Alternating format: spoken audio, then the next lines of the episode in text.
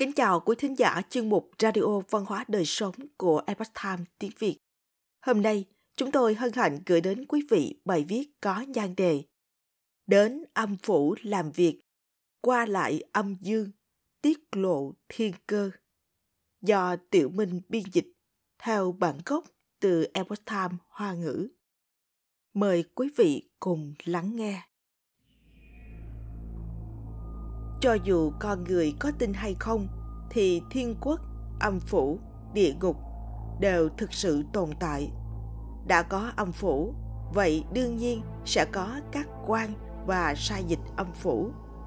Thỉnh thoảng, người của âm phủ bận quá cũng sẽ tìm một số cao tăng đắc đạo hoặc người có khả năng đặc biệt qua lại được âm dương ở dương gian hoặc người bình thường có đức hạnh tương đối cao mà lại có cơ duyên đến âm phủ làm việc. Thông thường là vào ban đêm sau khi những người này đã ngủ say để cho nguyên thần của họ ly thể đi đến địa phủ.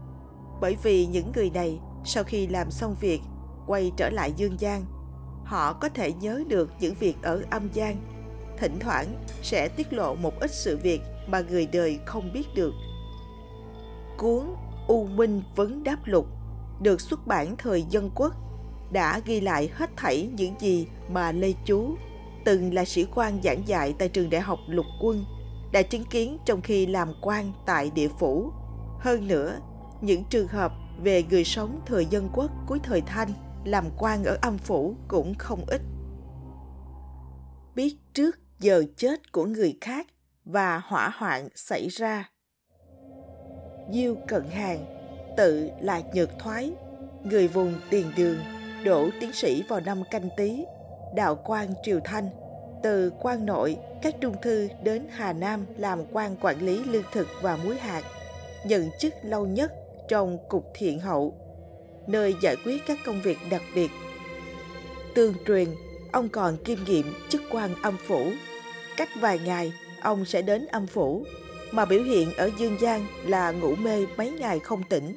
Vì vậy, ông thường xin nghỉ bệnh mỗi khi có người dò hỏi chuyện ở âm giới, diêu cận hàng thường thường không nói, dù có tiết lộ một vài điều, cũng là chọn dùng cách nói bóng gió. Lúc ấy mọi người đều không hiểu là có ý gì, cho đến về sau khi ứng nghiệm mới bừng tỉnh hiểu ra. Châu miễn dân từng cùng làm quan ở biện lương, hà nam với ông.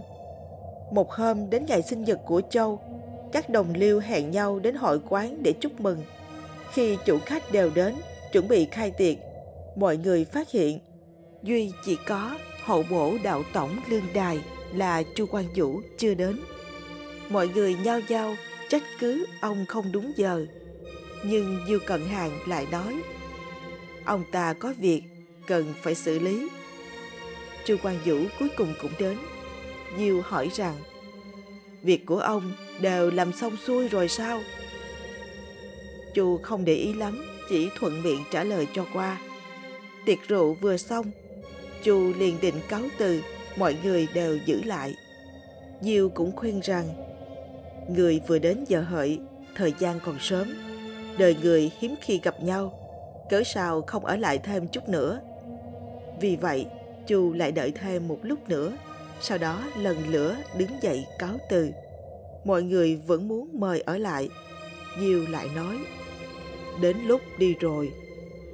Lúc chia tay, mọi người đều nói với Chu Quang Vũ rằng, ngày mai gặp lại.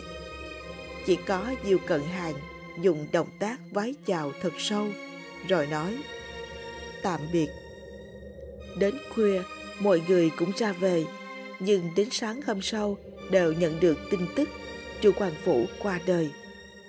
Ngày cái đó, mọi người đi tới chu phủ phúng viếng, lén thảo luận với nhau và đều hoài nghi rằng Diệu Cận Hàng đã sớm biết được việc chu chết. bèn dò hỏi ông. Diệu Cận Hàng nói, một tháng trước đã gặp chu đại nhân ở âm ti, nhưng lúc đó không biết là ông ấy. Phía sau chỗ ở của Diêu có một tiểu đội lính cục thiện hậu, khắc phục hậu quả do sáu quan chỉ huy. Sáu quan là tên chức quan thời nhà Thanh, một sáu là một trăm người. Một hôm, sau bữa tối, không biết tại sao, ông đột nhiên hạ lệnh cho người của tiểu đội lính cục thiện hậu đi tới tổng cục. Người hầu của Diêu nói năm mới không có chuyện gì, làm gì phải điều động lúc đêm hôm vậy. Diêu Cận Hàng nghe xong giận dữ. Ta lệnh cho bọn họ đi, người thế mà lại dám ngăn cản. Nói rồi, liền đi ra ngoài tự mình truyền mệnh lệnh. Kỳ quái hơn nữa chính là cả đêm ông ngồi đọc sách không ngủ. Đến nửa đêm, Diêu Cận Hàng hạ lệnh chuẩn bị xe đi tổng cục. Khi sắp đến nơi thì phát hiện vùng lân cận nổi lên lửa lớn. Diêu lẩm bẩm nói Không đúng, hỏa hoạn hẳn là ở phía nam, làm sao lại ở phía bắc?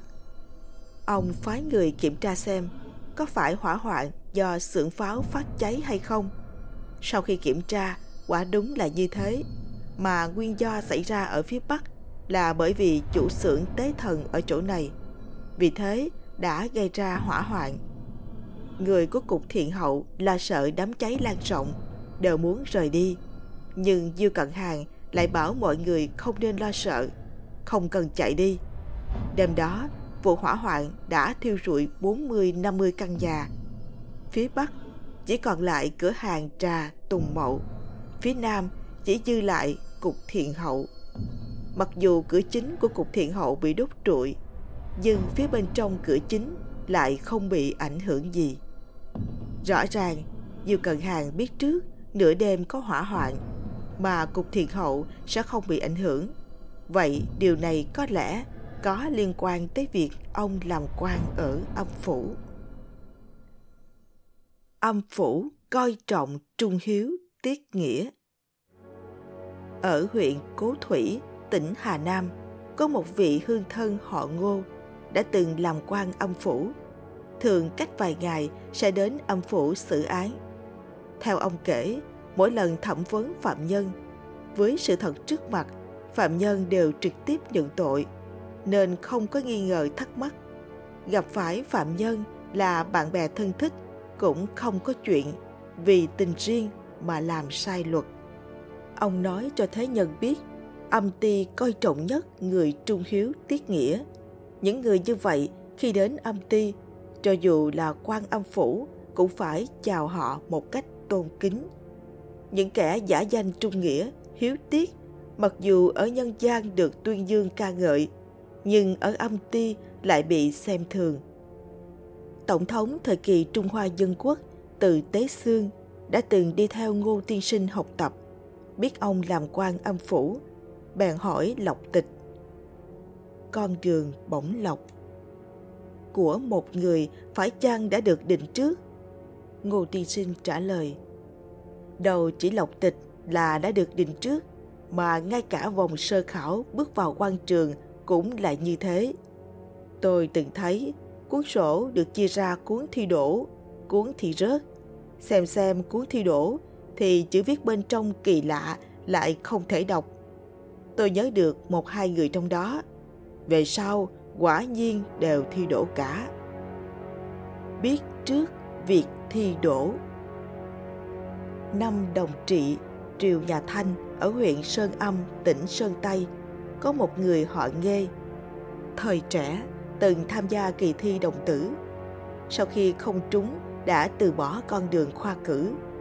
Bởi vì giỏi kinh doanh, gia cảnh lại giàu có, ông đối đãi với mọi người cực kỳ nhân hậu.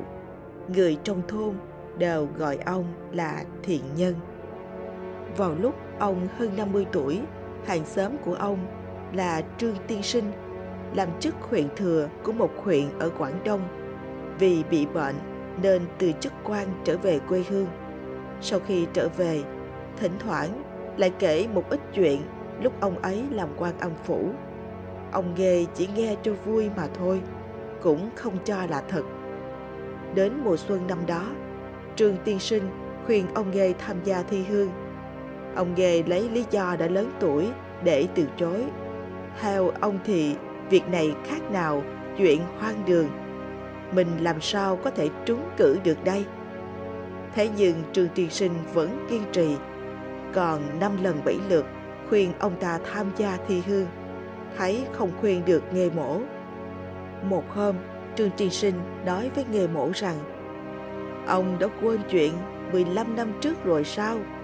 Ông danh tiết toàn Mỹ, được trời cao coi trọng nên đã ban cho ông công danh. Ông nhất định phải tham gia thi hương, không nên bỏ lỡ đường công danh của bản thân.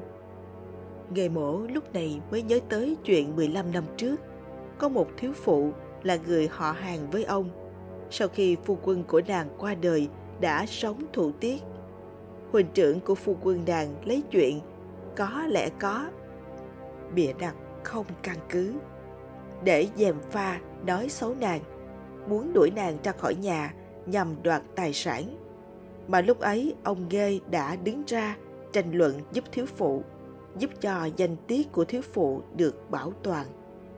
Sau đó ông Ghê không hề kể sự việc này với bất cứ ai. Tất nhiên, trường tiên sinh hẳn là không biết được mới đúng. Vì thế ông Ghê rút cuộc cũng động lòng. Bắt đầu chuẩn bị cho đợt khảo thí. Bởi vì đã nhiều năm không viết văn, ông viết trước mười mấy bài, sau đó mời người giỏi sửa chữa. Đến khi ông nhập trường thi, trong bốn đề thi đưa ra, có ba đề ông đã chuẩn bị trước. Sau đó quả nhiên trúng cử. Ông nghe cảm thán, nói Trương Quân quả đúng là quan âm phủ, không hề lừa dối ta. Kiếp trước làm người xuất gia, kiếp này làm quan âm phủ.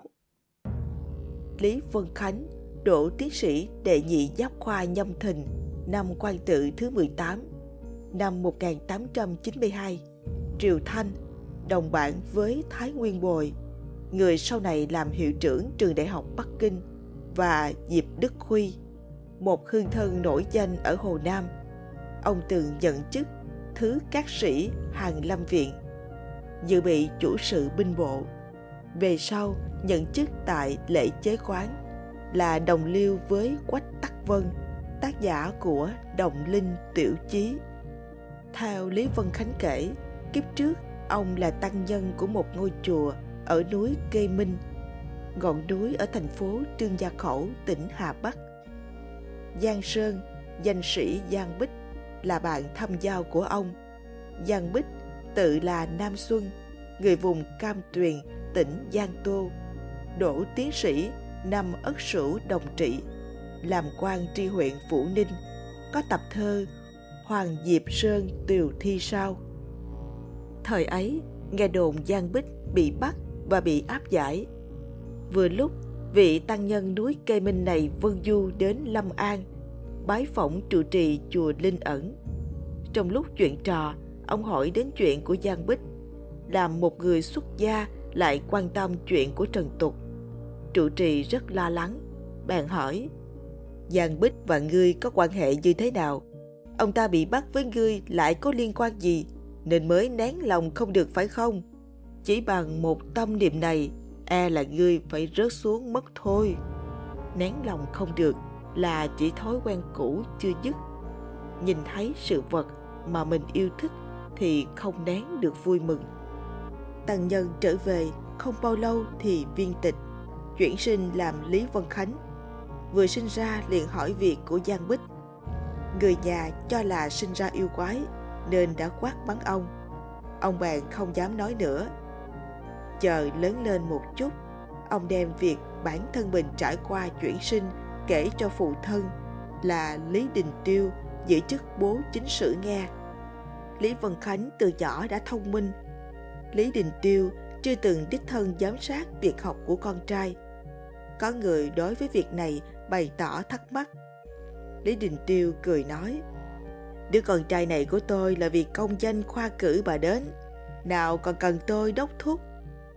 Quả nhiên, năm Lý Vân Khánh 20 tuổi đã tiến vào viện Hàng Lâm, đến lúc tuổi già lại yêu thích thiền học. Nghe nói, ông còn đảm nhiệm minh quan của âm ty. Mỗi lần ông đi ra khỏi nhà thì nhắm mắt phải lại, hoặc là nói mắt phải mở ra liền nhìn thấy quỷ thần.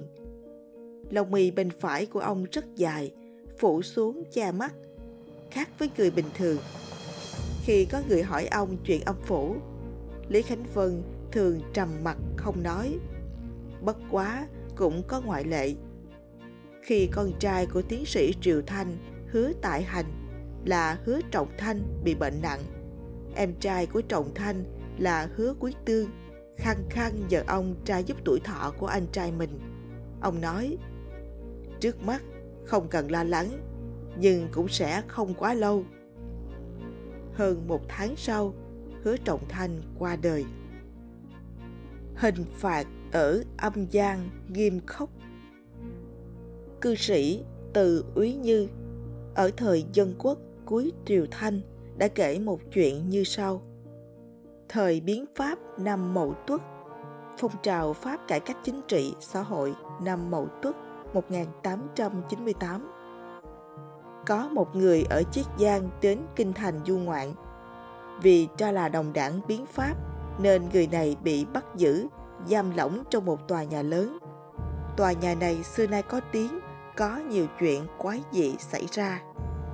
Vào buổi tối bị giam ở đó, người chiếc Giang này đã nằm mộng, thấy một sai dịch cầm danh thiếp của một trọng thần thời kỳ gia tỉnh Triều Minh là Vương Ngao đến mời. Ông bèn cùng đi với sai dịch. Đi không lâu, đến trước một tòa cung điện. Trong điện có năm chỗ ngồi, bốn chỗ trong đó đã có người ngồi. Họ mặc áo bào dài tay, cầm thẻ trầu, hoặc là đội mũ quan có gắn lông công. Thấy người tới, người ngồi tại chỗ đầu tiên đứng dậy đón chào, đồng thời bảo người chiếc giang ngồi vào vị trí thấp nhất sau đó một quan sai nâng một chồng hồ sơ xét xử cao một thước để năm người xét xử. Sau khi xét xử xong lại lấy về. Đến khi trời sáng, quyền thần gửi chiếc giang quay lại tòa nhà. Ông biết mình vừa xử án ở âm phủ.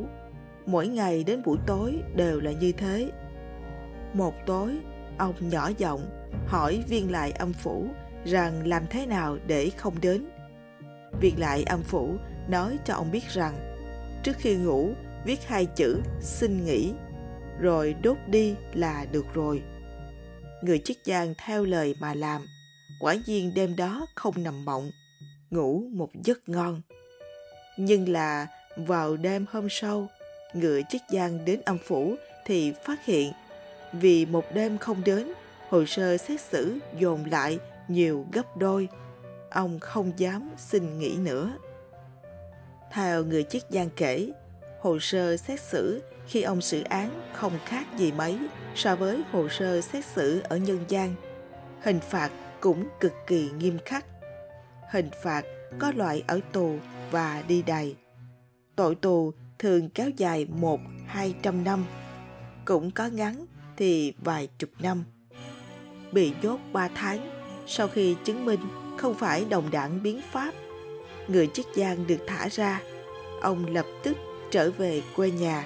Trải nghiệm làm quan âm phủ của ông cũng dừng lại ở đây. Tài liệu tham khảo Động linh tiểu chí và hữu đài tiên quán bút ký.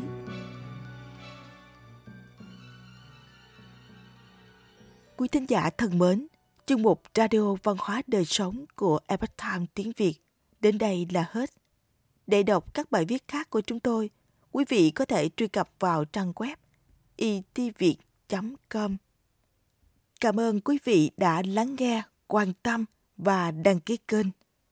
Chào tạm biệt và hẹn gặp lại quý vị trong chương trình lần sau.